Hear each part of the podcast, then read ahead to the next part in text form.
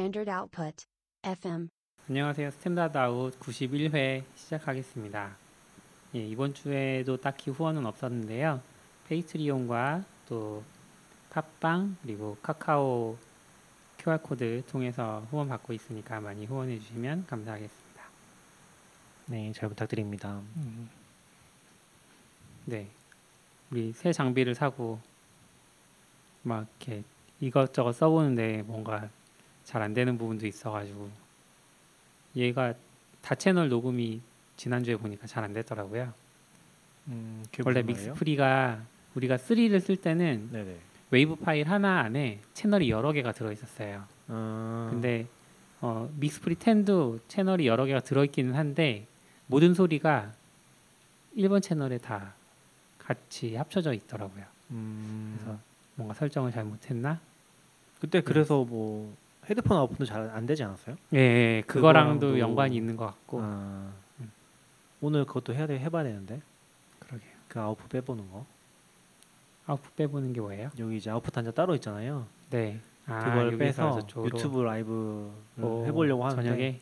네네네 네. 심플하게 되면은 그제 음, 이름으로 주문하신 거죠? 네. 오겠죠? 아까 우체국에서 뭐 하나 온다고 했었는데 음, 애플 두개 올 거예요, 두 개. 애플께 올지 모르겠네요. 음. 아무튼 케이블도 샀으니까 네네. 한번 영상 찍을 때 잘 들어가는지도 확인해 볼 수 있겠네요.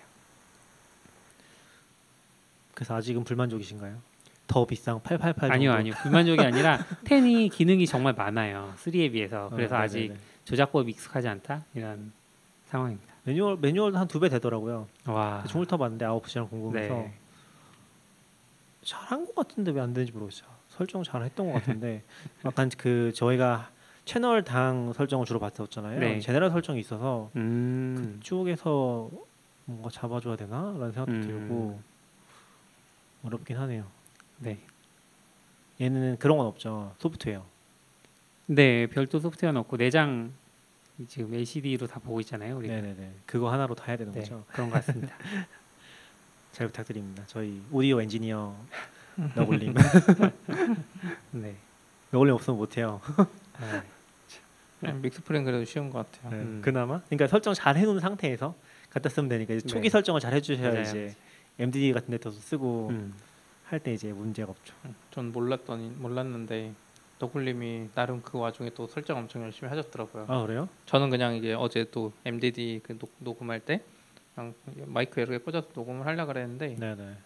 개인 올리다 보니까 팬이라고 그 어, 왼쪽 맞아요, 오른쪽 맞아요. 들리는 거 네. 있잖아요. 음. 너굴님은 그 채널을 다 살짝씩 살짝씩 하나는 45도, 맞아요. 하나는 30도, 네. 하나는 오른쪽 30도 이거 다 해놓으셨더라고요. 음. 어.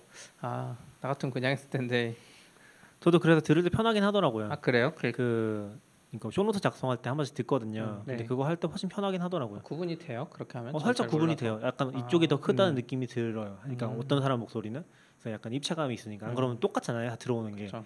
근데 그게 뭐 일반적으로 더 좋은지 전 잘 모르니까 모르긴 음. 하는데 좀 편하긴 한 것 같아요. 날크님이 90화 만에 말을 바꿨어요. 응?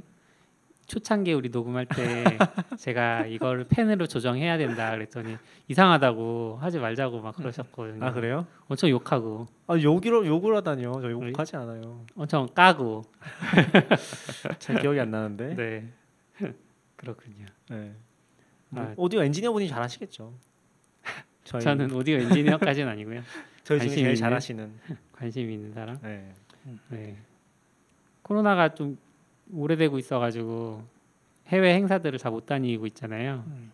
해외 행사들을 다 글로만 보고 있는데 시피님 가고 싶었던 행사가 있었어요? 음, 작년 충삼님 구글 Cloud Next 갔다 왔다 그래서 아 그 얘기 재밌었는데. 좀 예. 저희도 했었죠 방송에서 네. 오셔서 벌써 1년이 됐나 보네요. 제가 없었나 그때? 계셨어요? 안 계셨나? 있었죠. 있었을 거예요. 네. 뭐 아무튼 그럼 벌써 한 거예요? 구글에서? 네, 뭐 뭐가 지금 하고 있는 와중이지 않을까 싶긴 한데 음, 어제 이제 좀 관심 있는 것 중에 하나가 피쿼리 옴니라고 새로 발표한 게 있거든요. 네. 원래 피쿼리에서 데이터 분석 많이 쓰는데 워낙 편해가지고 지금 뭐 음, 거의 뭐 거의 다른 모든 tool들을 압도하고 있으니까 네. 근데 또 서비스는 대부분 AWS에 있- 있어서 데이터를 막 카피하거나 이런 경우 많았거든요. 음, 카피하고 저희는 이제 Fluentd로 음. 거기다 넣고 있죠. 그렇죠. 다이렉트로 Fluentd로 BigQuery에 넣기도 하고 막 이러는데 네. 구글이 지금 발표한 거는 S3에서도 사용할 수 있게 음. BigQuery Omni라는 걸 해주겠다 네, 네. 이런 걸 발표했어요. 네. 그래서 이거 좀 좋은 것 같아요. S3로 원래 데이터 분석하는 거 AWS Athena 이런 거 썼는데 BigQuery의 기능적인 면이나 뭐 속도나 한참 뒤쳐졌거든요. 네. 근데 이거는 좀 괜찮은 것 같더라고요. 음. 그래서 이제 간단하게 설명드리자면 기본은 BigQuery 그 웹사이트 거기서 하는 건 똑같아요. query 날릴 때 이쪽 거 쓸지 저쪽 거 쓸지 정할 수 있고 음. 그러면 음. 우리가 이걸 어떻게 관리해야 되지 생각을 할 수 있는데 이제 여기에 어, 구글이 발표했던 Anthos라는 multi cloud Kubernetes 이 기능을 활용했다 그래요. 그래서 음. 어, 구글은 이 BigQuery Omni 자체를 Anthos로 관리하고 음. 어, AWS 계정을 연결하면 그 MongoDB나 뭐 이런 애들 하는 것처럼 네. AWS 쪽에 resource를 다 띄워주는 것 같아요. 그 Anthos 이용해서 kube로 구글이 다 관리하는 게 통째로 음. 뜨고 우리는 신경 안 써도 된다는 거죠. 음. 그 서버의 상태나 이런 것들은 BigQuery 쪽에서 또 관리할 수 있고 네. 그 BigQuery UI 페이지에서 그래서 뭔가 AWS 쪽 데이터를 쓰려고 query를 날리면 S 그 Anthos 통해서 그 AWS에 설치된 BigQuery 그쪽 클러스터를 이용해서 데이터 분석이 되고 음. 네, 그러니까 이게 구조를 보면 우리가 저희가 뭐 Anthos를 알 필요는 전혀 없는 것 같고, 음. 그러니까 Anthos로 자기네 서비스를 AWS에 띄워놓은 거죠. query 엔진을. 그러니까 똑같은 걸 띄운 거죠. Anthos 네, 이용해서 BigQuery랑 똑같은 거를 그냥 그러니까 우리 우리도 일반적으로 생각하면 음. 서비스 이- AWS 장애를 생각해서 다른 쪽에 서비스를 띄운다고 했을 아, 때 네네네. 똑같이 띄워야 되잖아. 어떻게 보면 관리 요소를 하나 만들면서 그쪽 클러스터의 네. 새로운 구성을 또 만들고 있으면 일이잖아요. 네. 근데 Anthos는 약간 그걸 하나로 통합할 수 있으니까 음. 그래서 그걸 띄워놨고, 그게 이제 쿼리 엔진이거든요. 그럼 그 쿼리 엔진을 사용을 하면은 S3에 있는 데이터를 읽어서 같은 식으로 사용할 수 있다는 어. 것 같아요. 그래서 뭐 사용자 입장에서는 그냥 연결하고서, 근데 이제 문제는 어차피 이제 GCP를 써야 된다는 거. 음. UI는 그 GCP 그러니까 GCP 그 빅쿼리 UI만 지원을 하거든요. 네. 그쪽 가서 봐야 돼 결국에는 아.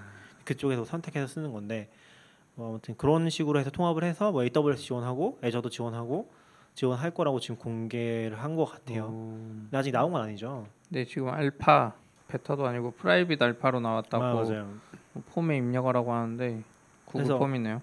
저희 그 데이터 엔지니어분이 신청해 놨다고. 음. 아 그래요? 네, private 베타 아까 신청했다고 했던 것 같아요. 이런 거 아마 구글에 GCP 물어봐야 되겠다. 음, 해줄 따로- 거냐고. 네. 아, 근데 이게 폼이 이상해요. 아, 그래요? 아 진짜 구글 일 못하는 것 같아. 첫 번째 폼에 email address고 네. 그 다음에 first name, last name이고 네. 음, 또 email address가 있는데 음. 뭐지? 네, 아무튼 그렇습니다. 뭔가 식별 정보랑 진짜 이메일 정보랑 따로 받는 거 아니에요? 그럴 수도 있어요. 희한하군요. 괜찮을 것 같아요. 우선 데이터 비용도 획기적으로 줄어들 거고 네. 분석 시간도 줄어들고 지금 저 같은 경우도 그 아마존의 RDS 데이터를 S3에 내린 다음에 그거를 Athena로 줘야 해도 되는데 네.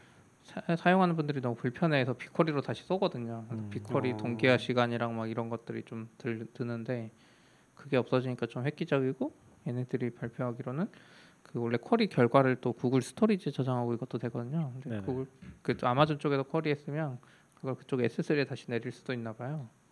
그럼 정기적으로 뭔가 작업을 BigQuery에 때리고 음. 그 결과를 다시 S3에 저장하고 어. 네네네. 이런 것들을 좀 정제된 상태일 거 아니에요. 일반적으로 막 Spark로 돌리듯이 이거를 다시 이제 각 담당자한테 뭐 Tableau로 할 거면 그냥 CSV로 던져줘 버리든지 근데 아니면 그걸 어차피 다시 BigQuery 돌리든지 그 cron 작업 같은 역할은 GCP에서 해야 된다는 거죠.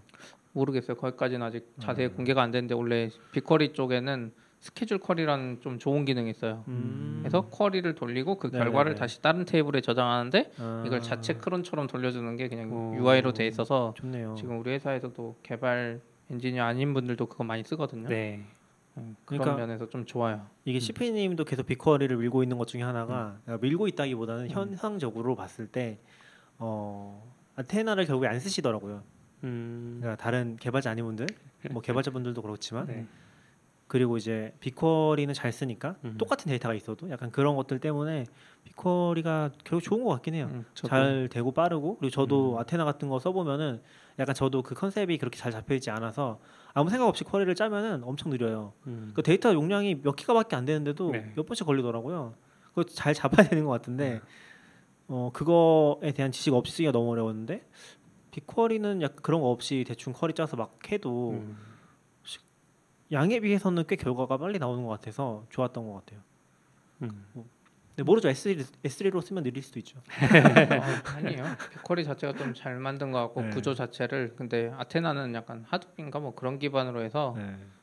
에러도 중간에 나고 막 이런 게 있긴 하고 우선 제일 영향이 큰 게 UI예요. 아테나 UI가 엄청 후지고 사실 빅- 맞아요. 구글도 후진데 아마존이 아테나 쪽에 좀 많이 불편해요. 음. 그리고 맞아요. 접근 접근하기도 어렵고 콘솔에 그래서 그게 첫 번째고 그렇다 그러면은 Athena는 뭐 Hive나 이런 상태를 썼으면 그 JDBC도 있으니까 뭐, 음. 뭐 좋은 클라이언트 tool이나 음, 그런 거랑 잘 붙으면 좋은데 그런 것도 또 잘 안 붙어요. 막 Metabase 이런 거 사람들 쓰는데 거기 아테나 이런 거 없어요. 음. 막 플러그인 따로 깔아야 되고 근데 BigQuery는 그냥 있거든요, 쉽게. 그래서 그런 것도 있- 있는 것 같아요. 음. 회사의 BigQuery를 이야기해봐야겠군요. 어, 아, BigQuery는 저희는 Metabase 정도 쓰시는데 지금은 아, Jupyter Metabase도 쓰- 쓰고 그러니까 오히려 저는 BigQuery를 더 작은 회사나 데이터가 없을 때 쓰잖아요. 더 꿀이에요. 돈이 더안 음. 나가요. storage 비용은 예전에 봤을 때 S3에 저장하는 것보다 음. BigQuery storage 저장 비용이 훨씬 싸고 어. 그리고 스캔당 비용이잖아요. 아무리 돌려도 돈이 안 나가요. 데이터가 적으니까. 그리고 원래 우리가 일반적으로 아무리 작은 DB라도 막 조인하고 복잡한 연산 막 네. 그 셀렉트 컬럼에다 막 정규식 넣고 막 그거 다시 활용하고 막 이러면 DB가 죽거나 뭐 CPU가. 오를 네네. 문제가 음. 있잖아요. 근데 빅쿼리는 무슨 짓을 해도 우리가 전통적인 생각한 그 SQL 방식이 아니기 때문에 아, 무슨 짓을 해도 느리지 않고 음. 빨리 나와요. 그래서 오히려 작은 서비스에는 빅쿼리가 훨씬 좋죠. 저희 작지 않습니다. 네. 작지 않아서 데이터 많아서 Metabase도 죽는 판국이라서 그래요? 그러면 좀 애매한 부분이 있어요. BigQuery는 그 아, query limit 제한을 걸어야 될 거예요. 이- 그 컴퓨터 instance 뭐 이런 개념이 있거든요. 아, 스캔이나 그럼 비용이 엄청 올라갈 수 있겠네요. 네, 지난번에도 저희 작년엔가 뭐 쓸때 BigQuery 막 이제 다른 분들 알려줘서 쓸때 네. 어떤 분이 한 번 실수로 column 전체 select 하면 query 하나에 300만 원이에요. 예. 그러니까 query 하나는 아니었지만 몇 번 날렸는데 예. 그냥 300만 쭉 나오거든요. 와. 그 다음부터는 이제 column을 하고 뭐 partitioning을 꼭 조건에 걸고 막 이런 이야기를 하긴 하는데 네. 전체 스캔 하면 뭐 답이 없긴 하죠. 네, 전체 어. 스캔하면 순식간에 네. 비용. 그래서 BigQuery 쪽엔 그것도 있어요. 나중에 생긴 것 같은데 데이터 partition을 꼭 조건에 강제해야 된다는 옵션을 테이블에 아. 켤수 있어요. 음. 그러면 이제 좀 맞아요. 막을 수 있죠. 그런 건 괜찮네. 네. 아무튼 기대되는 기술입니다. 그러니까 빨리 적용해 보시고 또 후기 얘기해 주세요. 오늘 오늘 새벽에 한 것 같은데, 그렇죠? 오늘 새벽에 해서 아침에 올라온 것 같아요. 음. 네. Cloud Next가 구글 클라우드 네. Next가. 나 그리고 뭐 지금 써놓은 주제는 아닌데 한국 그 MS Build 음. 한국도 하는 것 같더라고요. 음, 지금 온라인으로 하겠네요. 네 온라인으로 하는 것 같아요. 음. 그래서 그 신청 받고 있는 것 같더라고요. 관심 있으신 분들은 찾아보시면 행사 얘기? 나와서 HashiCorp도 HashiDays 서울을 한다고 언제 하는 네. 거예요? 9월 3일에 한다고 알고 있어요. 9월 3일이요? 네, 9월 3일 목요일인데 음. 9월 3일에 하고 발표 연사는 8월 3일까지 모집하고 있다고 합니다. 음, 이게 나갈 때쯤이면 끝나 있을 수도. 에이, 설마요. 그렇게 낙규님이 게으르시진 않겠죠. 네네네. 네. 그리고 아. GitHub GitHub이 좀 뭐 말도 많고 탈도 많지만 어쨌든 소식 몇 개 있어서 좀 들고 와봤는데요. 그 2019년 그러니까 작년이죠. 작년 6월에 Pull Pandas라는 회사를 인수했었어요. 얘네가 네네네. 그게 GitHub에서 그 뭐라 그래야 되죠? plugin 뭐 이런 형태로 서비스를 운영하던 회사인데 하는 일은 크게 두 가, 크게 두 가지 정도. 그래서 하나는 그 reviewer를 그 특정하지 않고 이제 한 뭐 다섯 명이 우리 팀원이다. 다섯 명 중에 뭐 몇 명을 골라서 자동으로 reviewer로 넣어주는 그런 기능이 있어요. 그게 auto assignment 기능인데 그거랑 그다음에 scheduled reminder라고 해서 음, 특정 시간이 되면 이제 그 누가 그 현재 리뷰를 해야 되는 어떤 PR들을 쭉 보여주는 그걸 슬랙으로 알려주는 그런 어, 플러그인이었는데 이걸 인수를 한 거죠 기덥이. 우리가 예전에 직접 만들어 쓰던 그쵸. 그런 거네요. 네네. 그 무슨 보시였죠? 이름이 있었는데. 아, 기억 안 나요. 네. 아무튼 그런 기능을 제공하는 건데 뭐 편하니까 사람들이 많이 썼었을 네. 거잖아요. 그 이제 인수가 되고 나서 1년 좀 지났네요. 근데 그게 중요한 게 인수가 되면서 무료로 풀었던 거 아니에요? 그렇죠, 그렇죠. 그러면서 이제 좀 사람들이 썼던 것 같아요. 네. 저희도 막 켜져 있나? 켜져 있는 게 있어요? 몰라요? 어, 켜져 있는 거 없어. 근데 이게 제가 작년 말부터 이거를 도입을 해보려고 했었는데 네네. Pull Pandas인가 거기 공식 홈페이지에서 제공하는 가이드로는 integration이 안 먹어요. 작동을 안 해요. 음, 뭔가 거기 들어가면 이제 GitHub 일반적인 그 repository 연결할 때 보이는 그런 화면도 있잖아요. 이미 버린 거 아닌가요? 그럴 수 있죠. 그 화면? 들어가면 제가 그 가지고 있는 오거나이제이션이 보여야 되는데 네네. 하나밖에 안 보이는 상황이었어요. 제일 위에 있는 하나.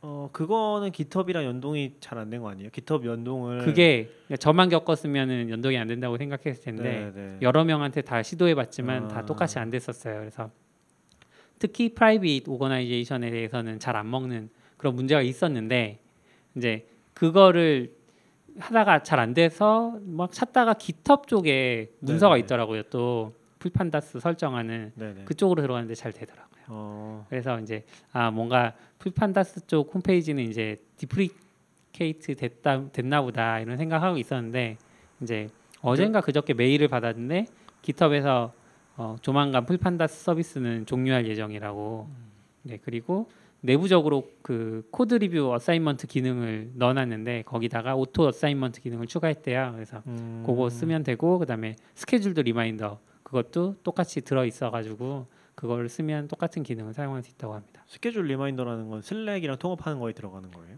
Slack이랑 연동을 하면 Slack으로 알려주는 거예요. 특정 음. 시간마다 현재 PR 해야. GitHub에 Slack 앱이 있잖아요. 예. 거기에 들어가는 건지 궁금해서 어 그렇게 했던 것 같아요. 음. 제 기억에는. 거의 똑같이 똑같은 기능 내재화 시킨 느낌이긴 하네요. 네 맞아요. 서비스 없어졌다기보다는 그쵸 그쵸. 이제 그거를 어떻게 보면 잘 흡수 통합했다 네. 이런 상황이고 그다음에 두 번째 소식은 GitHub 소식은 어, GitHub Action에 원래 어, 되게 좋았는데 제가 아쉬워하던 부분이 manual trigger 기능이었어요.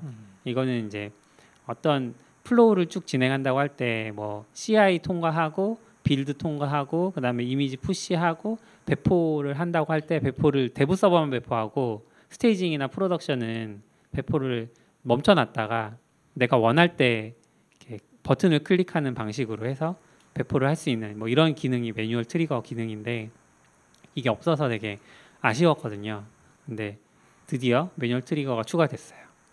그리고 이게 manual trigger를 할 때 어, GitLab에서도 manual trigger를 할 수 있었는데 아쉬운 게 거기 GitLab 쪽에서 아쉬웠던 거는 그냥 그 음악 재생하는 플레이 버튼 있죠. 그 버튼만 있어요. 그- 그걸 누르면 바로 triggering이 되거든요. 근데 Azure를 예전에 썼을 때 좋았던 게 그걸 triggering 할 때 내가 이유를 적을 수가 있어요. 필수값, 옵션값 해놓고 이제 필수값에다가 꼭 이유를 적어야만 뭐 예를 들면 실행하도록 그러면 이제 나중에 로그를 볼 때 좀 편해지는 그런 면들이 있는데 기업 매뉴얼 트리거에도 그걸 넣을 수 있는 기능이 생겼더라고요. 그래서 똑같이 뭐 이유나 아니면 뭐 날짜나 뭐 이런 것들을 적어서 할 수 있는 편리한 점이 생겨서 좋아졌습니다. 하지만 얼마 전에 또 커다란 장애가 있었죠. 기덥이. 모르겠어 커다란지도 모르겠어요. 지금 날마다 나니까 뭐. 한몇 시간 났던 것 같은데 4 시간 넘게 났나요? 맞아요. 어, 4시간 넘게 났고 이번에도 모르시는 거 아니죠? 아, 이번에는 알고 있었어요. 이게 지금 저도 시간을 좀 찾아보고 있는데 네. 시간이 어 시간이 이게 맞나? 시간이 이번에는 저희도 이제 배포 앞두고 푸시를 했는데 몇 시쯤이었어요? 그 보셨던 게 대충 오후 시간이었어요. 오후 시간. 음, 이 시간을 봐서는 1시부터 5시쯤인 음, 것 같거든요. 새벽? 아니죠. 아 오후. 네 오후죠. 네. 새벽이라뇨. 네. 방금 얘기하시고. 네. 그래서 네네네. 저도 이, 그 시간대에 이제 배포하려고 푸시를 했는데 푸시는 잘 되더라고요. 아, 근데 네, 이제 그게 GUI가 안 status를 뜨고. 보면은 네. 나와 있는데 Git operation은 다 정상 음, 어, 이었던 걸로 보이고 이제 다른 것들 API request랑 뭐 이슈랑 pull request 이런 것들이 다 먹통 네. GitHub Action도 그렇고 그랬던 것 같아요. 그래서 기든 기든 됐던 것 같아요. 음. 이 시간대에는. 근데 어쨌건 지금 4시간 반 정도? 음. 그냥 1시부터 5시 반 정도까지 안 된 것 같은데 근데 이게 보니까 또 시간이 샌프란시스코 기준으로는 저녁 9시네요. 아, 꽤 피크 시간일 적이 안 됐던 거군요. 음. 새벽까지 계속. 뭐 업무 시간으로 보면은 아니었을 수도 있으니까 뭐 그렇긴 하죠. 네. 그쪽은 아니었지만 우리는 맞았잖아요. 그렇죠. 저도 한 3시 반 정도에 배포하려고 이제 푸시하고 기도 딱 들어갔는데 안 되는 거예요. 네. 저희는 머지 하면 그때 배포가 되는 시스템이라서 그래서 어떻게 할까 하다가 기다렸는데 다행히 5시 정도에 끝나서 다 다행인가요? 4시간 동안 못 하신 거 아니에요?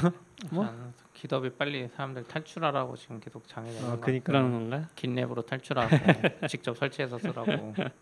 왜냐면 단순히 배포도 그렇고 막 다 기덥스로 막 쿠베도 그걸로 관리하고 있는데 음. 그렇게 장애낸 상황에서 트래픽이 터지거나 하면 아무 대응도 못 하는 거잖아요. 이거는. 그렇죠. 맞아요. 이건 빨리 음, 빨리 탈출하라고 계속 장애 내면서 지속적으로 지금 원래 한 번 나고 한 몇. 개월 안 내면 네. 그냥 그냥 써야지 하는데 네. 이거 뭐 거의 일주일에 한 번씩 나는 것 같은데. 저희가 뭐? 얘기했었나? 그 CP님이 요새 밀고 있는 법칙이 음. 있거든요. 하인리 법칙이라고. 그게 뭐예요? 약간 그게 어, 정확히는 이론상으로 보면은 음. 약간 작은 사고들이랑 큰 사고랑 이게 통계적으로 그 몇 대 몇 대 몇으로 이렇게 구성이 된다. 음. 그런 걸 얘기하는 건데 이제 그거를 좀 다르게 얘기하면은 작은 사고가 몇 번 나면은 큰 사고 한 번 난다. 아. 작은 사고들이 계속 발생을 하면 네. 기톱이 계속 큰 장애들이 발생을 하고 있잖아요. 음. 심지어 그거 작지도 않아. 맞죠? 큰 것들이 발생하고 네. 있으니까 이제 더 큰 어마어마한 재앙 같은. 하인리 법칙 보면 뭐 그 약간 산업 재난 이야기이긴 한데 예. 공사나 뭐 이런 거. 근데 개발 쪽이 은근 그 건설이나 이쪽이랑 좀 엮인 게 많아요. 음. 뭐 development 뭐 이런 용어도 그렇고. 비교하는 경우가 많죠. blueprint도 그렇고. 비교 비교하는 경우가 네, 많죠. 근데 그쪽에 보면 뭐 사고 현장에 한 사람의 사망자가 나오면 그 조사해 보면 그 전에 부상자가 꽤 많이 나왔었고 음. 그 전에는 경상자가 꽤 많이 나왔었다는 거죠. 네. 그러니까 조짐이 계속 있다가 결국 한번빵 네. 터지는데 지금 장애도 GitHub도 지난번에 조금씩 조금씩 나다가 음. 점점 더 세게 나는 것 같아요. 그렇죠.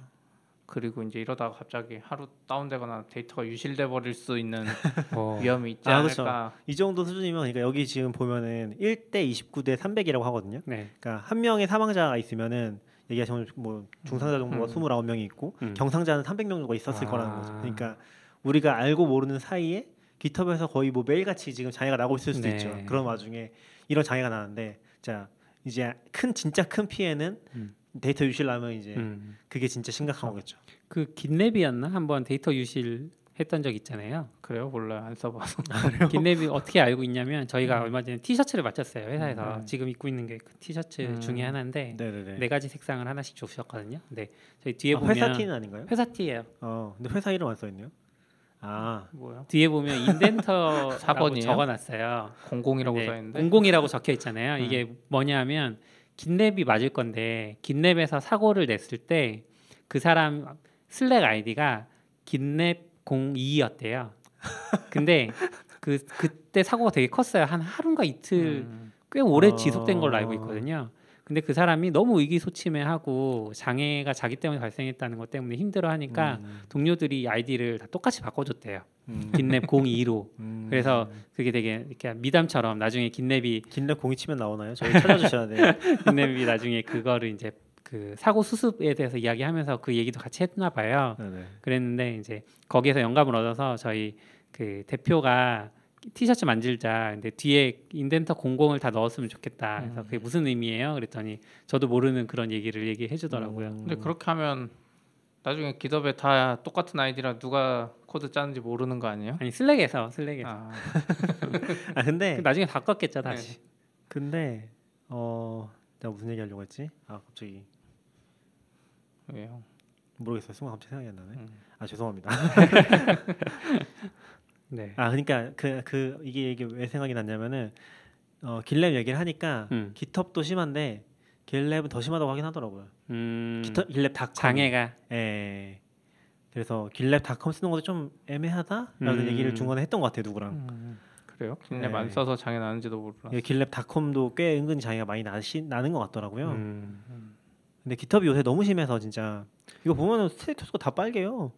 그 GitHub 그거 말고도 우리도 우리 지금 GitHub 인증 많이 쓰잖아요. 아 맞아요. 맞아요. GitHub 인증은 안 되는 경우도 많아요. 그냥 음. Argo CD가 쓰다 보니까 음. GitHub은 잘 돼도 GitHub 인증 안 되는 경우도 네. 있고 그래서 그러니까 깃허 약간 그 생태계가 있잖아요. 음. 그러니까 GitHub랑 붙이는 거를 좀 권장하거나 뭐 빠르게 보여주거나 하니까 그 음. 위쪽에 보여주거나 하니까 그렇게 많이 쓰는 것 같은데 저희도 이제 Argo CD랑은 GitHub로 돼 있거든요. 네.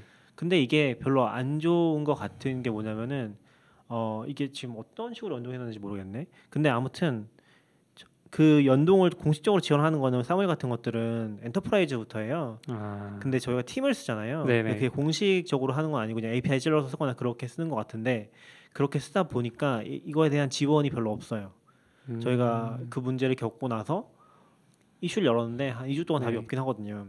그 아예 좀 밀려 있는 느낌인 것 같고 음. 저희가 겪었던 게 이제 장애 났을 때도 당연히 안 됐고 그 GitHub로 로그인 해야 되는데 GitHub SSO가 안 되니까 로그인이 당연히 안 되고 음. 저희가 지금 Argo CD 쪽에서 로그인 하다 보면 가끔씩 429 에러가 나요. 429. 네네네. 그러니까 too many request 아. 에러가 나는데 자세히 읽어 보면은 뭐 약간 좀 비정상적인 요청인 것 같다라는 그런 음. 막 에러 같이 적혀 있거든요. 그래서 보면은 뭐 API 리밋 봐서는 API 리밋은 뭐 전혀 상관없는 것 같고 근데 그 왜냐면은 API 리밋을 볼 수 있는 그 페이지가 있어요. 몇 개 몇 개 남았는지 네. 그거를 이제 찔러 보면 나오는데 그거 봐서는 전혀 문제 없는 상태인 것 아. 같은데 이제 그 나오는 걸 봐서는 그쪽에서 뭔가 방압에 걸렸 뭐 어떤 이유로 걸렸다든지 음. 아니면은 뭐 같은 IP 대역대에서 뭐 다른 사람이 이상한 유저가 있다든지 그런 것 같은데 안 되니까 저희 쪽에서는 뭐 안 되면 할 수 있는 게 없잖아요. 음. 429 보고 있는 거죠. 근데 뭐 계속 누르면 되긴 해요. 아, 계속 안 되는 것도 아니고 한 네다섯 번 누르다 보면 또 되긴 하거든요. 근데 로그인 할 아. 때만 되면 되니까 아이고. 그냥 쓰고 있는데 이제 좀 겁이 나는 거죠. GitHub 장애 나면 또 안 되지. 그죠. 이것 때문에 갑자기 또 먹통 되면은 배포할 때 어쨌건 지금 Kubernetes를 직접 쓰시기보다는 이제 Argo CD를 하고 계신데 사람들이 그렇게 쓰면은 또 막상 restart 해야 되거나 할 때 못 하면은 문제가 되니까 그런 것들이 좀 어려운 것 같아요.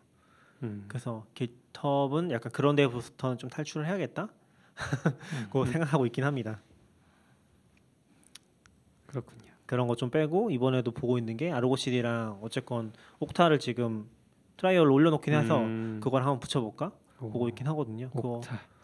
붙여서 잘 되면은 뭐 써도 괜찮을 것 같아요. 음. Okta가 역시 좋은 것 같아요. 좋아요. 네, 써보니까 네. 확실히 어, 돈을 쓰면 그만한 가치를 해주는 것 같아요. 사람 resource를 줄여주니까. 음. 그러니까 아까 Keycloak Keycloak이라고 이제 관련돼서 네네네. 많이 알려주셔서 음. Keycloak도 봤는데 Keycloak 우선 내가 올려야 되고 EC2에 음. 오픈 소스 완전 네, 오픈 소스? 프로젝트고. 약간 Okta 비슷하긴 하더라고요. 네네. 근데 자체 계정이 있는 것 같진 않고 뭔가 그 G수트랑 연동해서 G Suite랑 음. 연동해서 뭐 어떻게 하는 것 같은데 어, 기본적으로 쓰긴 나쁘지 않은 것 같아요. 그런 시스템으로 우리가 직접 운영하고 근데 이제 사람 많고 우리는 또 다른 거 장애도 대응해야 되는데 아, 긴급할 때 Keycloak 장애 나면 VPN도 못 붙고 아, 그렇죠. 로그인도 네. 못 하고 뭐 Datadog 로그인도 못 하고 막 이런 음. 상황이 발생할 걸 생각하니까 Okta 같은 솔루션은 괜찮은 것 같아요. 낙교님이 Okta 장애도 봐주셨는데 아 Okta는 오. 장애가 없더라고요. 아무래도 그좀 거 아니에요? 뭐 그럴 수도 있긴 한데 요새 그거 그렇게 안 하잖아요. 그 외부 서비스로 하잖아요. 네, 자기네가 아, 안 그렇죠. 하고. 아, 네. 네. 그래서 그렇진 않을 것 같아요. 근데 Okta 쓰면 이제 보통은 팀이나 프로 계정인데 그 Enterprise 계정으로 대부분 다 올려야 된다고 하, 하셨잖아요. 비용이 한꺼번에 확 늘지 않아요? 구독 비용이? 그러니까 그렇게는 안 할 것 같긴 해요.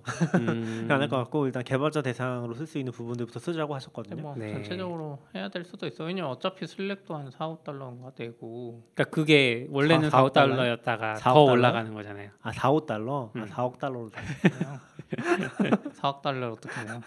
그래서 지금 그래서 GitHub도 내고 Notion도 내고 뭐 그러니까 그게 구글 거의 한. 두 배씩 되잖아요. 그러니까 Enterprise. SSO를 안 붙이면 되죠 걔네들은. 음. 그러니까 Enterprise 안 올리면 돼요. 오. 팔았습니다. 그러니까 오. 옥, Okta를 쓰더라도 다른 거라 그러니까 Slack 이런 건 다 안 붙일 거고 슬랙, 노션, G 스위트까지는 음. 굳이 Okta를 쓸 이유가 없어요. SSO 연결해서 음. 그냥 그건 너무 핵심적인 거잖아요. 근데 그 외에 지금 제가 처음 해본 게 Datadog 같은 거. Datadog은 SAML을 연결하는 게 공짜예요. 음. 그러니까 공짜는 네. 아니고 그 비, 그러니까 데이터 돼요. Data dog은 인당 플랜이 아니라서 응. 그 개념이 없어요. 그래서 그냥 Datadog 같은 거 해보니까 편하더라고요. 근데 네. 계정 개념이 막 사이트마다 다른데 Datadog 같은 경우는 Okta를 연결해 놓으면 어, Okta의 계정을 만들고 Datadog에 가입한 적 없는 사람이 들어가면 Okta에서 생성된 계정으로 Datadog 계정을 자동으로 만들어 주면서 음. 그걸로 로그인할 수 있게 해줘요. 어, 확실히 편한 것 같아요. 그리고 Datadog도 SAML 연동이 되는 네. 네. 그 요금제를 써야 되는 아니? 아니 아니, Datadog은 아니, 인당 요금이 아니라서 아. 그런 개념이 없어요. 그리고 Datadog은 SAML을 대사로 용으로. 돈을 더 받질 네. 않아요. 네. 그러니까 사용자를 막 추가해도 돈이 더 나오지 않아요. Datadog. Datadog은 사실 음. 사용자가 아니라 서버 아, 단위니까 서버 단위니까 사용자가 많이 들어와서 서버를 더 늘리면 자기들이 돈을 더 많이 버는 서버 단위가 아니라 사용자 단위인 애들이 오히려 좀 문제가 뭐 그, 그러게 될 그렇죠. 수는 네, 있는데 보통은 그렇죠. 막 여기도 보면 직원이 5천 명 이상부터 volume discount 이유가 음. 직원이 5천 명이면 Slack 계정 5천 개, 뭐 Notion 계정 5천 개 이런 거 하면 그죠. 누구 한 명이 못 해요. 음. 그럼 이때는 돈을 두배 네. 내고라도 음. 쓸 수밖에 없는 어떻게 보면 실리콘밸리 애들이 그 price 구조를 잘 만들어 놓은 거죠. 그렇죠. 네. 저 그때도 얘기했었잖아요. 너무 비즈니스적으로 딱 잘 만들었다고. 음. 그러니까 우리가 평소에 생각할 때는 도대체 저걸 왜 돈 내고 써? 저 바보같이 두 배나 쓰지도 않는 기능 이렇게 생각했는데 딱 SAML이 대부분 enterprise 플랜급에 있어요. 음. 팀 플랜이나 이런 거. 그러니까 Datadog도 좀 얘기를 해보면은 재밌는 게 뭐냐면은 Datadog은 그 infrastructure 당 요금이잖아요. 네. 그러니까 서버 당. 이 서버 당 요금을 업그레이드하는 게 있어요. 아 왜요? 그러니까 더 많은 걸? 해주는 거죠. 뭘 해줘요? 뭐 live process라든지 음. 뭐 correlation 이런 것도 있고 약간 비정상 detection 같은 거. 네. 그 ML 가지고 하는 것도 있고 음. 그런 걸 해준다는 건데 근데 다행히 single sign-on with SAML은 이제 프로 계정이 있긴 해요. 아. 프로 수준에서. 그러니까 다행이네. 만약 이것도 안 되면 이것도 enterprise로 우리 서버를 다 바꿔야 되는 거니까 그러면 그거는 음. 인당 요금이 늘어나는 게 아니라 서버당 요금이 다 엠베드 늘어나겠죠. 1점 몇 배? 다행히 이제 그런 건 아니고 그래서 뭐 요금 자체가 그렇게 설계돼 있어서 이거는 그냥 쓸 수 있는 것 같아요. 음. 근데 그러면 저 궁금한 게 Datadog 이거 Okta를 연결하면은 사용자는 Okta로 로그인해야 돼요? 네. 그러니까 Datadog 자체 로그인할 수도 있는데 계정을 만드는 개념이라. 그러니까 아. SAML 연동이어도 그 서비스마다 다 달라요. 아. G Suite 같은 경우는 어, Okta 계정이랑 저쪽 계정이랑 연결시키는 계정이고 음. Datadog도 각각 계정을 만들고 연결하는 음. 느낌인데 근데 다른데 뭐 다른데 같은 경우는 그쪽에 계정을 안 만들고 그냥 Okta로 바로 로그인되는 음. 개념도 있어요. 음. 클라이언트 VPN 같은 경우가 그렇고 인증을 통째로 이쪽에 맡겨버리는 거죠 Okta에. 네. 어. 근데 이제 Datadog 같은 경우도 Okta로 Datadog을 로그인하면 옥, Datadog에 계정이 생기잖아요. 네, 네, 근데 네. 그 비밀번호 몰라. 음. Okta가 모- 자동으로 뭔가 거예요? 생성했으니까 아마 네. 랜덤하게 들어갔을 거예요. 우리가 지정할 수는 없어요? 예. 그냥 그냥 Okta 통해서 들어간 거니까. 그 그럼 사용자- 그럼 무조건 Okta로 들어가야겠네요. 그렇죠. 그러게 약간 강제할 수도 있고 그 음. 옵션에 보면 사용자가 수정할 수 있게 하는 것도 있는 것 같아서 아. 음. 뭔가 다양한 방법은 있는데 Okta 쓰면 그리고 제일 큰 장점 중에 하나가 지금 아까 Slack, Notion, 구글 이런 거 다 하는데 이제 각각의 비밀번호를 허접하게 세팅한 사람 많아요. 그럼 결국 MFA를 강제하잖아요. 네. 지금 저희만 해도 MFA 강제하라고 몇 개의 서비스를 이야기해야 되는지 모를 정도인데 계속 옥타를 있어요. 쓰면 옥타가 MFA를 하나 적용하면 그 밑에 있는 애들 일일이 음. 따로 할 필요가 없어요. 네. 네. 그러니까 약간 그게 좀 조, 좋은 건 뭐 좋기도 하고 또 싫어할 수도 있긴 한데, 그러니까 약간 회사 포털처럼 만들어지는 것 같아요. 옥타에 서비스를 붙이면은 그렇죠. 내가 그 옥타 서비스 들어가면은 회사에 붙어 있는 서비스를 다 거기서 볼 수 있는 거죠. 네. 누르면 이제 그 서비스로 간다든지 그런 식으로 쓸 수가 있는 거라서 회사 포털 같은 게 생기는 느낌인 음. 것 같아요. 회사, 로그인 포탈. 예, 회사 계정 로그인도 다 맡기면 음. Okta에 SDK 진짜 잘 만들어놨어요. 애들 보면 블로그에도 아, 그래요? 엄청 좋은 정보가 많은데 음. 만약에 우리가 자체적으로 뭔가 로그인해야 되는 뭐 회사 자체 문서 사이트를 만들었다 쳐요. 음. 근데 그거 로그인을 붙여야 되잖아요. 아, 이거 로그인을 뭘로 하지 하다가 요즘에는 그냥 툴이 많으니까 G Suite 쓰고 이러는데 음. 그럴 필요 없이 만약 Okta SDK를 갖다가 웹 앞에다가 박아 놓으면 음. Okta 로그인으로 다 통합되는 거 회사 이런 계정 시스템 예전에 네, 네, 네. LDAP로 막 힘들게 하던 게 그냥 SDK만 쓰면 쉽게 되는 거죠. 좋네요. 그래서 돈 잘 벌것 음. 같아요. 낙교님이 싫어하는 음? 투- 그 기술 주식의 흐름이긴 한데 아 SaaS 주식이요? 네, Okta 주식이 지금 뭐 아니 그거는 펑가 뭔가가 엄청 높다 그랬어요. 어, 네? 옥타는 잘 될 것 같은데 너무 비싸다. 음. 음. 그런 거죠. 옥타가 지금 또 코로나 시대에 이상하게 더 잘 되고 있어요. 주식 음. 엄청 오르고 네, 리모트 많아져서 더 많이 도입하는 거 아닐까요?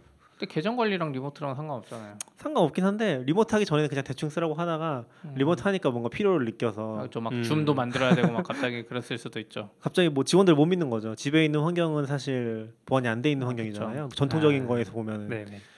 그래서 그런 거 아닐까? 아니면은 음. 뭐 미국에서 뭐 제조업은 아니고 한 중간 단계에 있는 기업에서 remote를 해주고 해주고 싶은데 음. 뭐 compliance들이 있어서 해줄 수가 없는 거죠. 음. 그래서 이런 걸 쓰는 건가? 뭐 잘은 모르겠어요. 근데 아무튼 그냥 그런 생각 해보고 음. 코로나 이후에 잘 된다고 합니다. 음, 그렇군요. 코로나 이후에 안 되는 거 찾기가 더 힘든 것 같아요.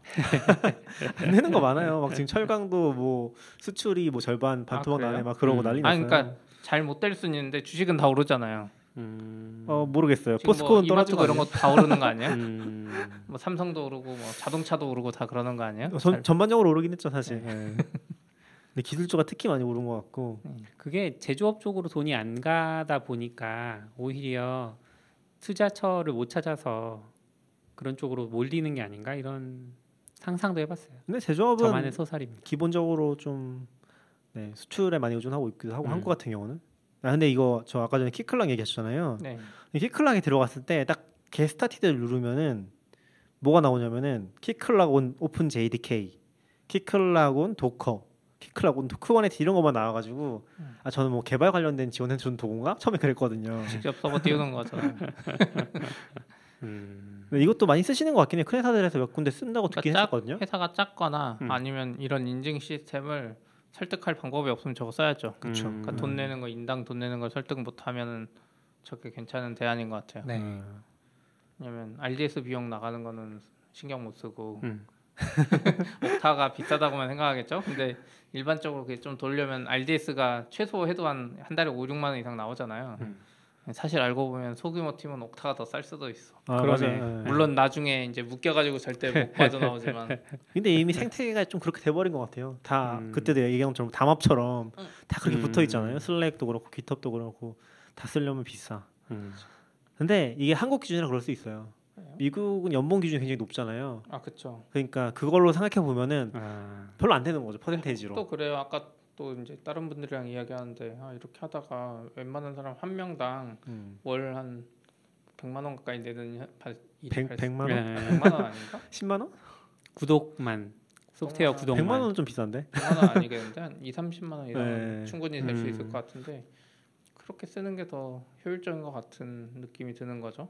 음. 아마 큰 회사들도 마찬가지일 거예요. 그래서 네. 쟤네들은 아마 우리가 작은데 말고 그냥 직원 수 많은 막 뭐 IBM이나 뭐 이런 대기업 하나 삼성전자 하나만 잡아도 엄청나게 벌 것 같아요. 근데 원래 기, 기업에서 그러니까 좀 계산 방식 다를 수 있는데 저는 그렇게 느끼긴 했었거든요. 한 사람에 대해서 기업에서 유지하는 비용이 음. 그 사람 연봉이 한 두 배쯤 된다고? 아세 배, 맞아요. 세 배. 세 배? 세배 아, 정도라고 커요. 왜냐면 나중에 그 뭐 재무제표인가요? 뭐 이런 거 네네네. 기업 분석에 보면 인당 복리후생비가 막 연봉만큼 막 음. 많이 나오는 경우 있잖아요. 아, 그것도 그렇고 이제 교육비랑 그런 것들이 다 음, 포함하면은 맞아요. 교육비도 은근 어, 커요. 굉장히 큰 거라서 그걸 생각해서 잘 조절하면은 충분히 합리적일 수 있지 않을까? 음. 네, 특히 미국에서는 뭐 사실 껌값일 수도 있고 오히려 후진국 그쵸. 갈수록 이제 굉장히 부담스러울 우리가 수 약간 있고. 부담되고 미국은 이거 엄청 싸다 그러면서 음. 쓸 수도 있어. 어, 뭐 10달러? 어이구 그쵸. 무조건 써야지. 음. 그럴 수 있죠. 음. 아무튼 좀 좋은 것 같아요. 잘 쓰면은 몇건 테스트 해보고 있거든요. 음. 이번에 저 AWS 계정도 분리해서 그쪽도 한번 써볼 것 같고 어. 잘 되면은 어, 저 갑자기 메일 뭐 하나 받은 게 있는데 하시코프에서 하시토크라고 뭐 한다고 메일 받으셨어요? 네. 아까 아까 얘기하셨는데 아 얘기했잖아요. 그래요? 제가 딴 딴지다고 했나 보다. 음, 발표 신청하시는 거예요? 발표 신청은 낙교님이 하셔야죠. Terraform Terraform 할 게 없는데 Terraform. 아, Terraform에서 Terraform 별로라고 Terraform에서 이제 꼬인다고. 아 그런 거 해볼까? Terraform에 Datadog 같은 거 하는 거? 음. Datadog 하는 아 것들? Terraform Datadog 하다 보니까 아 확실히 좀 조, 좋은 면이 있어요. 음. 원래 AWS Terraform apply 하면 한참 걸리잖아요. 네. 아 네네. Datadog API가 빨라가지고 순식간에 돼요. 음. 그래서 이건 아 AWS가 좀만 빠르면 Terraform apply plan의 스트레스가 네. 더 적겠다 이 생각이 New Relic도 들더라고요. 얼마 전에 들어왔더라고요. 아, 테라폼이 그래서 뭘 뭘 하라는 거지 처음에는 몰랐는데 방금 말씀하신 거 들어보니까 아 데이터도 그런 설정들을 다 테라폼 아, 그러니까 관리하는 건가요? 좋은 게 아, 대시보드도 만들 수 있는 대시보드가 좀 힘든 거는 통짜로 만들어야 돼서 좀 힘들고 그러니까 포이치 같은 게 잘 적용하기 좀 힘들어요. 네. 그러니까 그 하나 하나의 위젯을 따로 따로 만드는 게 잘 안 되거든요. 음, 음, 그러니까 약간 그런 거죠. 네. 그러니까 처음에 그냥 대시보드 손으로 만드는 하나 만드는 거는 손으로 하는 게 훨씬 빠르고 좋아요. 네. 예. 근데 이제 뭐. 누가 수정하면 수정돼 버려서 음. 복구를 못 하긴 하지만 어쨌든 손으로 하는 게 훨씬 좋은데 저희 같은 경우 지금 Redis가 막 10개 넘게 생기고 음. Memcached 생기고 DB가 막 10대 넘게 생기잖아요. 이런 네. 상황이 되면 그 region별로. 각그 예, region별로 거기 또 곱하기 몇이 되는데 아, 그럼 Redis 각각의 알림을 걸어야 되잖아요. 근데 음. 손으로 띄우거나 이렇게 띄우다 보면 뭐 저쪽에 띄우더라도 Datadog 설정을 수동으로 해야 되면 이게 놓치거든요. 그렇죠. 그래서 이걸 Datadog에 Redis 알람 세트를 미리 만들어 놓으면 모듈처럼 이거를 DB 추가될 때마다 그냥 요거 추- 어, copy paste만 해서 음, 계속하면 알람이 빠지지 않고 어, 나중에 맞아요. 그. 세트에 알람 하나만 추가하면 나머지 리소스에 다 들어가고 하니까 음. 네. 약간 요런 관점에서 Datadog이 좀 필요한 거. 네 맞아요. 그러니까 직접 써봤을 때 아까 이제 시피님이 얘기한 것도 얘기하려고 했는데 음. 그러니까 대시보드는 그게 사실 리소스 단위가 네. 대시보드만 있잖아요. 위젯이 없어서 관리가 좀 힘들어요. 추상화를 시켜서 음, 막 대시보드를 여러 개 만들기 그러기 좀 힘들긴 하거든요. 그래서 아직 좀 애로사항을 겪고 있는데 어떻게 할지 좀 판단이 안 되는데 알람은 진짜 좋은 것 같아요. 알람은 얘기하신 음. 것처럼 세트를 묶은 다음에 Redis 띄웠어요. 그러면 그 Redis에 Datadog 알람 모듈을 붙이는 거죠. 음. 그럼 한 10개 정도가 쭉 올라가요. CPU 뭐 어. 그런 것들이 올라가니까 그 통합으로 받을 수 있으니까 인프라 수준에서는 이제 그거 보고 관리를 하고 이상이 있으면 이제 알려주고 음. 근데 그쪽에서 서비스에서 하는 것도 서비스에서 알아서 하긴 해야죠. 그렇죠. 네, 네. 그 정도 수준 나눌 수 있으니까 좋고 근데 아직 저희도 많이 하진 못해서 조금씩 실험적으로 하다가 또 시간 이 없어서 좀 밀리고 했었는데 음. 그런 거 잘 해보면 되게 좋을 것 같아요. 그래서 나중에 이제 CloudWatch 음. 알람이랑 Datadog 알람이랑 심지어 Grafana도 쓰니까 음. 다 적당히 섞어서 쓰게 될 것 같기는 해요. 거기서 안에서 통합하면 좋지 않을까? 그래서 그 Grafana도 있을 것 같은데 Terraform 음. 있으면 그것도 어, 다 있긴. 하면 네. 어떤 건 Grafana로 보고 어떤 거 이걸로 보면서 알람도 걸고 그래서 지금 원래 repo가 Datadog Terraform repo가 따로 있다가 네. 해보니까 그 리소스 만들 때 포함된 게 더 좋잖아요. 음, Terraform으로 네. 어차피 만드니까 네. 바로 만드는 순간 적용되잖아요. 음. 사람이 안 까먹고 음. 괜찮은 것 같더라고. 요 음. 회사에서 되게 그런 것들을 많은 고통 겪고 있어요. 그러니까 음. Terraform 프로젝트가 너무 많아져서 어떻게 관리해야 될지 모르겠다. 그렇겠네. 근데 뭐 최근에 좀 협업 때문에 Atlantis 같은 거 써보려고 생각을 하고 있는데 음. 아직 쓰지 못하고 음. 뭐 고민하고 있어요. Terraform Cloud는 좀 힘들더라고요. 그래서 음. 그렇죠. Atlantis 그냥 설치해서 써볼까 생각하는 정도 것 같아요. 그리고 어, 최근에 이제 도커가 어떻게 될 것인가가 되게 Docker 회사가 어떻게 될 것인가가 음. 좀 이제 뭐라 그럴까 관건? enterprise 부, 부분이 8년 네네. 나가면서 예, 회사에 대한 관심이 좀 있었는데 AWS가 적극적으로 좀 그러니까 이거는 인수 구애가 아니라 그냥 M&A? 협업을 많이 하는 것 같아요. 그래서 그래서 외주 왜지? 아 외주 돈 줄 테니까 이거 만들어 아 그건 지금 좀 너무 심한데 말씀하시려는 걸 해주세요. 네. 아니죠. 그 아무튼. 기능을 넣을 테니 넣으면 돈을 주겠다 이런 거 아니에요? 음, 그러니까. 그, 아 그, 그러니까 외주죠. 그러면 아, 외주는 아니죠. 내 내가 원하는 기능을 집어넣는 거죠. 돈을 주고 음. 외주랑은 좀 뭐라 다르죠. 그래야 되지? 외주 광고인가? 그러니까 아 그, 그 그런 거 그런 거좀 네. 그 프리미엄처럼 음, 어쨌든 지금 그 원래 Docker 명령을 치면 docker만 입력을 하면 Docker에서 사용할 수 있는 서브 명령어들 목록이 쭉 나와요. 네. 근데 ECS 거기에 추가된다고 합니다. 근데 아직은 정식 안정 버전에는 안 들어와 있고요. 그 엣지 버전에서만 쓸 수 있는 것 같아요. 근데 그거를 써서 그 ECS를 바로바로 생성하고 뭐 ECS 내리고 뭐 이런 것들 다 할 수 있는 상황인 것 같고 설정은 그 Compose 파일 있잖아요. Docker Compose 파일 그대로 사용해서 하는 것 같아요. 아마 Swarm이나 뭐 이런 식으로 하면 여러 대를 띄운다거나 이런 것도 가능하지 않을까 이제 추측만 하고 있고 저도 Swarm? Docker Compose 아닌가요? Compose는 Swarm이잖아요. 사실 커- Swarm인데 이제 그 scaling 하는 부분은 Swarm에서 담당을 하니까 음, 그래서 그런 부분들이 좀 생겼고 요거랑 관련해서 AWS에서 ECS 관리용으로 새로운 클라이언트를 하나 만들었어요. Copilot이라는데 얘도 또 좋은 게 그냥 내 로컬에 Dockerfile만 있으면 그리고 Copilot init 명령만 치면 바로 dev 환경이 만들어져요. 그 Dockerfile로 그 ECS를 올려서 바로 접근할 수 있는 URL이 떨어져요. 음, 되게 편리하고 약간 그 Cloud Run 같은 것처럼 아 맞아요. 인터페이스만 맞아요. 그렇게 예, 만들었나. 보네요. 그래서 좀 편하고 요거를 GUI만 붙이면 Cloud Run이 되겠죠 그대로. 음, 근데 약간 다른 거 같은 게 Cloud Run 같은 건 뒤에서 뭐가 뜨는지 instance 이런 게 안 보이거든요. 음. 근데 ECS는 기본적으로 다 보이긴 이, 하죠. 이, EC2를 다 띄워야 되고 해서 이 음. Copilot 그 사용하는 그 command GIF를 보면 음. 딱 때리면 이게 인프라 하는 분들은 싫어할 수도 있는데 음. VPC 만들고 subnet 아. 만들고 다 만들어요. 아. 맞아요. 할 때마다 만들어요. 계속 네. 만들어 이거 거의 무한 증식이에요. 그래서 어떻게 보면 AWS 계정에 뭔 작업을 안 해본 분들은 띄우기가 이게 좋은데 local에서 다 되고 음. 로그도 다 보여요 지금 보니까 네. VPC도 알아서 다 해주고 네. 그래서 좋은데 만약 회사에 관리하는 사람들이 있으면 싫어하겠죠. 막 이상한 resource가 막 생기고 막 음. 관리도 안 되고 이거 누가 만들었냐는 모르고 음. 왜냐면 이름도 이상하게 지어질 테니까 네, 맞아요. 그런 거 싫어해요. 음. 그러니까 ECS에도 보면은 처음에 EC2 연결하는 게 없었거든요. 네. 그러니까 EC2까지 생, VPC랑 아마 VPC랑 EC2까지 생성하는 기능이 음. 그냥 getting started처럼 들어갔었어요. 근데 그걸 쓰면 이제 그런 식으로 만드니까 절대 안 썼죠. 네. 무조건 auto scaling에다가 이제 그 인, 유저 데이터 집어넣어서 썼긴 했었죠. 근데 이게 ECS 처음에 간단한 서비스를 띄우는데 ECS 개념을 막 모르는 상태면 굉장히 험, 힘들거든요.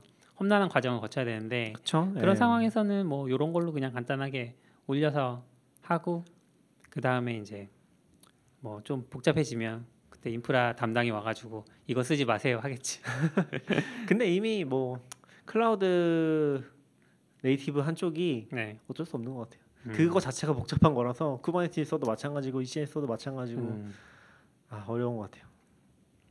그리고 이게 그 할 때마다 아마 새로 생성하진 않고 YAML 파일 하나를 만드는 것 같아요. 그래서 그 YAML 파일을 이제 계속 재사용하면서 state 라이언. 파일. 네, 그렇죠. state 그러니까 뭔가 state 가지고 있죠 Terraform처럼 설정 근데 파일 state까지는 아니고 아. 설정 manifest.yml이라고 아니 좀안 그러면 이거 지워야 될지 어떻게 해야 될지 모르잖아요. 음. 네, 맞아요. 그렇다고 합니다. 얘네 같으면 바로 써봤을 텐데 음. 요새 의지가 별로 없어서 왜 의제 별로 이런 게 없어요? 나와도 바로 바로 써보기 힘드네요. 아, 지치셨나요 많이? 운영해서 그래요. 운영하다 보면 이제 음. 어, 예측하지 못한 이상한 것들이 나오는 걸 싫어하는 거죠. 음.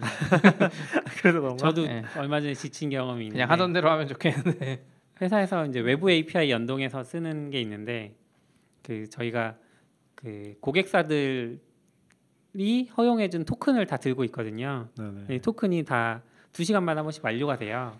그래서 refresh를 refresh 토큰을 가지고 access 토큰을 refresh 하는데 그러니까 새로 받아오는데 근데 어느 순간부터인가 자꾸 토큰 refresh 토큰마저 유실되는 거예요. 이건 원래 기간이 2주 정도 되거든요. 네네네. 그래서 유실되면 안 되는데 하고 막 계속 보고 있는데 뭔가 계속 유실이 돼서 그거를 그 클라우드 워치에 이게 갱신될 때마다 로그를 쌓고는 있어가지고 그 유실된 걸 찾아가지고 복구는 계속 시켰는데 네네. 한 3일 정도 수동으로 복구를 하다 보니까 너무 지치더라고요.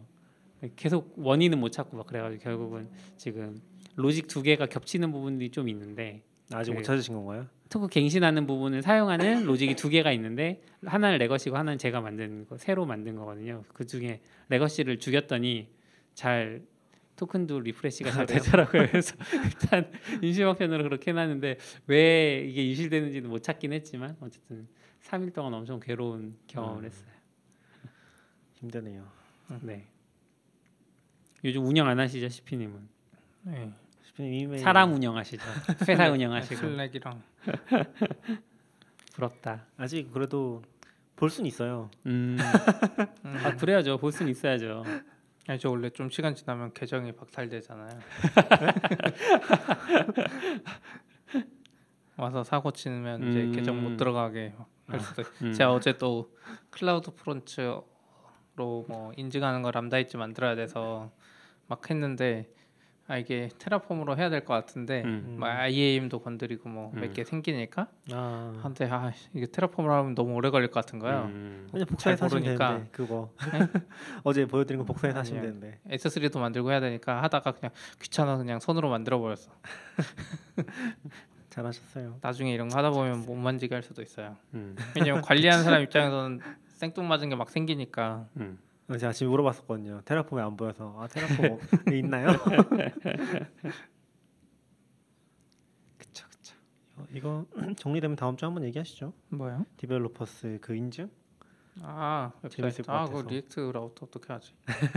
해결하고. 좋은, 좋은 방법을 찾고 나서 블로그에 써야 되겠다. 네, 좋은 음. 것 같아요. 저는 그거 인증도 되게 좋은 것 같아서. 네 맞아요. 네. 비밀입니다. 다음에 들어주세요. 그리고 저 지금 메일 보다 보니까 또 본 건데 원래 에러 reporting 용도로 Sentry 많이 쓰잖아요. 네. 근데 Sentry에도 지금 퍼포먼스라는 새로운 기능이 생겼어요. 엄청 많이 들어왔어요 기능이. 아 그래요? 네. 예, 우선은 지금 본 거는 퍼포먼스인데 이게 약간 APM 비슷하게 들어갔는데 음. 이게 APM 수준인지 뭔지는 지금 정확하게는 모르겠어요. 그냥 음. 기본적으로 보이는 게 latency랑 네. throughput이랑 failure rate 이건 원래 나- 나오던 거니까 음. 요 정도가 기본 나오고 각각 하나에 대해서 나오는지 모르겠네요. 지금 request 아이디까지 있는 거 보면 될것 같긴 음. 한데 untangle un, 아 뭐야 씨. untangle tracing이라고 해서 뭔가 되는 것도 같고 음. 예, 아무튼 네. Sentry 많이 생기고 많이. 있더라고요. 음. Sentry도. 그 Sentry랑 지금 신기해. Datadog이랑 결국 합쳐지고 있어요. 그러니까 음. Datadog에도 사실 에러가 잡히거든요. APM이니까 네, 네. 거기 보면 에러 메시지가 어떻게 보면 나오잖아요. 음. 근데 Sentry는 또 Sentry대로 알람에 최적화돼 있으니까 알람 보는데 또 에러가 대부분 이제 그거 하나로 끝나지 않으니까 그쵸. APM을 붙여가지고 원인을 물고 물고 찾으려는 게 아닌가? 음. 데이터도 네, 뭐 다른 얘기긴 한데 Datadog이랑 Sentry랑 붙이는 게 힘들긴 하더라고요. 왜요? 그러니까 Sentry는 그러니까 Datadog에는 이벤트라는 개념이 따로 있거든요. metric이 아니라. 음. 근데 Sentry랑 통합은 이벤트로밖에 안 돼요. 그러니까 에러 개수만 아. 받는다든지 하는 걸 하려면은 별도로 custom metric을 구현해야 되고 음. 이벤트로 받으면 근데 조금 쓰기가 애매하죠. 대시보드 같은 데 넣는 것도 제한이 있고 이벤트 어디 붙여 쓰는 것도 좀 애- 제한이 있어서 좀 음. 어렵더라고요 그런 게. 어 근데 Sentry Sentry도 자기들 코드 보니까 APM이라고 해놨네요. 아 그래요? 그 클래스 이름 같은 게 아, APM 어쩌고 네. 네. 해놨네요. APM인 것 같아요. 근데 이거 아 이게 지금 중요한 게 이게 아닌데 가격인데. 왜냐면 데이터독은 APM 하나당 돈이 많이 나와 지금 저희도 네. 지금 모니터링을 다 못하는 부분들이 음. 있어서 그냥 그거를 APM으로 커버하려고 어떻게 보면 성능을 약간 희생하면서 모든 서비스에 APM을 넣어놨더니 네. 샘플링 안 하고 있죠. 예, 아까 메가존에 또 이메일 보내면서 많이 쓰고 계시죠. APM 너무 많이 쓰고 있으니까 음. 늘려야 되는 거 아니냐고 약정. 아. 근데 한달 한 달. 만약에 이거 개수 제한이 Sentry 기존처럼 뭐 건수 제한이 나거나 음. 프로젝트별로만 받으면 훨씬 쌀 것 같은 음. 음, 그렇죠. 가격 측면에서 이게 APM 좀 애매한 것 같아요. 우리가 지금 안 해봐서 그런데 ECS 때는 했는데 좀 꼼수 써서 음. APM을 샘플링이요?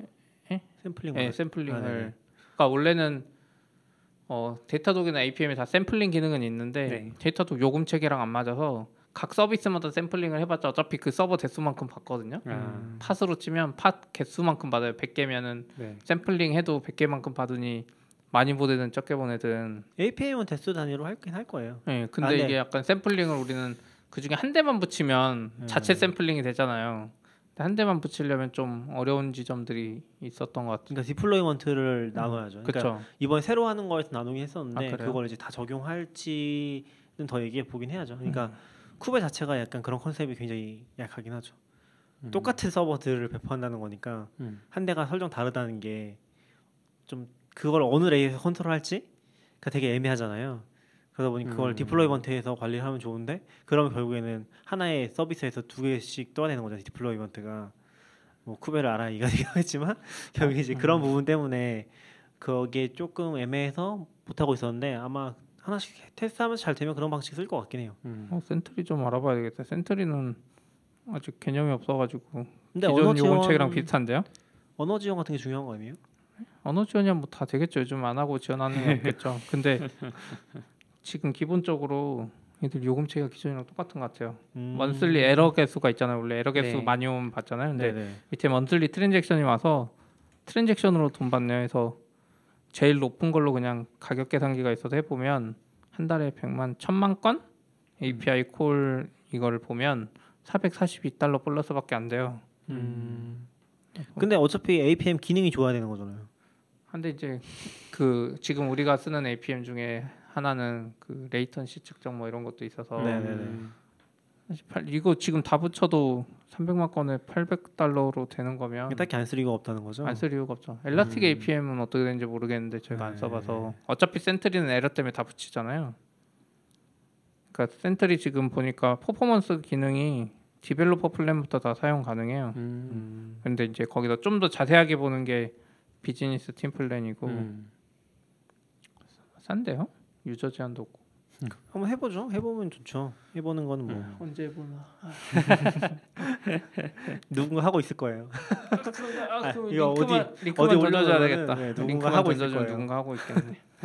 아 이런 식으로 일하시는구나. 이렇게 링크 띡 올리고. 아 어제 아 근데 못하긴 안 하잖아요. 아 그렇죠 그렇죠. 그 명수님이 아까 어젠가 이야기해 주신 거 엄청 좋았어요. 뭐요? 뭐 더딤과 뭐 이런 뭐라 그 그랬는데 뭐, 뭐였지? 잘 기억이 안 나요. 업무가 너무 많이 들어오니까 인프라 쪽에 음. 어떻게 일했는지 예전에 배민에 있던 아. 어떤 분 물어봤는데 음. 그 팁으로 더딤과 뭐라 그랬는데 기억이 안 나요. 더딤까지만 기억나요. 네, 더딤은 일이 막 오잖아요. 그걸 한 번에 다 처리하지 않고 일부러 약간씩 느리게 음. 답답한 사람이 이제 몸을 파게. 그러니까 대부분은 안 급한 것도 있을 거잖아요. 근데 요청이 오고 다 받다 보면 음. 사람엔 제한이 있으니까 자동화된 게 아닌 이상 그렇죠. 음. 우리가 가죠. 덜 어, 받고. 낙규님 자동화된 로봇 아니었어요? 아닌데요? 아니 44비트 아이유 아직도 손으로 하시는 분한테 아, 그것도 이 에어에서만 되나요? 어, 그걸 자동화할 시간이 없어서 그런 거긴 하죠. 아, 근데 저는 그 얘기 들으니까 생각나는데 그 Perl 만드신 분이 누구였죠? Larry Wall. 어, Larry Wall이 그 laziness에 대해서 얘기했었잖아요. 그래요? 개발자의 3대 정, 덕목? 아, 되- 되게 유명하잖아요. 게으름. 그러니까 어, not- laziness. 뭐-? 그러니까 예, 게으름, 예. 게으름. 게으름이랑 어, 이거 뭐라고 있어요? impatience? 이게 뭐라고 읽어야 되지? 한국어로? 모르겠어요. 좀 참지, 찾아보세요. 못, 참지 못하는 거? 아 한글로 치면 되겠구나. 게으름. 네, 3대 덕목으로 음. 게으름, 조급함, 오만함을 얘기했었는데 음. 이 게으름에 대한 얘기가 생각보다 되게 좋더라고요. 뭔 말이에요? 게으름이 왜? 그러니까 개발자가 가져야 될 3대 덕목으로 음. 게으름을 이야기하고 있는 거죠. 아 그건 옛날부터 있었잖아요. 아 그러니까 그게 이제 음. 레리 월이라는 사람 처음 만든 건데 아 그래요? 그게 이제 뜻이 있더라고요. 음. 그게 원래 그 책에 나왔던 내용이긴 한데 음. 한 번씩 찾고 있어요. 미리 개발, 미리 찾아 놓으셨어야죠. 전 개발자 할 때부터 그 게으름을 보면서 아 나는 원래 게으르니까 잘 저도, 맞겠구나 저도. 이런 생각을 그런 했는데 저도? 저도. 약간 그런 게으름은 아니고 어, 그런 게 약간 아니었더라고요. 게으름 그러니까 너무 하기 싫어해서 자동화해 버리는 음, 스타일에 음. 대한 이야기였던 것 같아요. 제가 기억하기로는 아 그것도 맞는데, 그러니까 잠시만요. 제가 봤던 거를 찾아보고 있는데 네, 사이트가 안 떠. 어, 그러니까 이게 아 그 얘기가 있어요. 그러니까 이게 뭐라고 써 있냐면은 어, 이 퀄리티를 높- 높여서 전체 에너지 소비를 줄이기 위한 게으름? 음. 이라는 얘기를 딱 봤거든요. 근데 제가 여기에 왜 갑자기 공감이 들었냐면은 어 요새 되게 체력적으로 힘들거든요. 네. 그러니까 에너지를 많이 써서 힘든 거죠. 뭐 두뇌 음. 활동도 그렇고 어쨌건. 그래서 그 에너지를 어떻게 줄일까에 대한 고민하다가 이걸 딱 보니까 아 이게 되게 좋은 덕목이구나. 음. 어떤 그런 되게 좋은 아이디어에서 나온 거구나. 그러니까 왜 게을러야 되고 왜 게을러야 되냐면은 에너지를 줄이기 위해서 게을러야 된다는 거죠. 오히려 자동화를 뭐 자동화를 하든 네, 어쨌건 네. 그렇게 함으로써 에너지 절약할 수 있고 그 에너지를 또 다른 데 쓸 수 있는 게 아닌가? 음. 라는 생각이 들었던 거죠. 그래서 이게 되게 한 단계 거쳐서 생각했을 때 되게 마음에 든다. 음. 되게 좋은 얘기구나 하는 생각이 들었어요. 그냥 그런 얘기입니다. 네. 별 얘기는 아니고 마침 그런 얘기가 음. 나온 것 같아서 음. 아무튼 그렇습니다. 네. 여기까지 할까요? 아, 네 그러죠. 수고하셨습니다. 수고하셨습니다. Standard output. FM.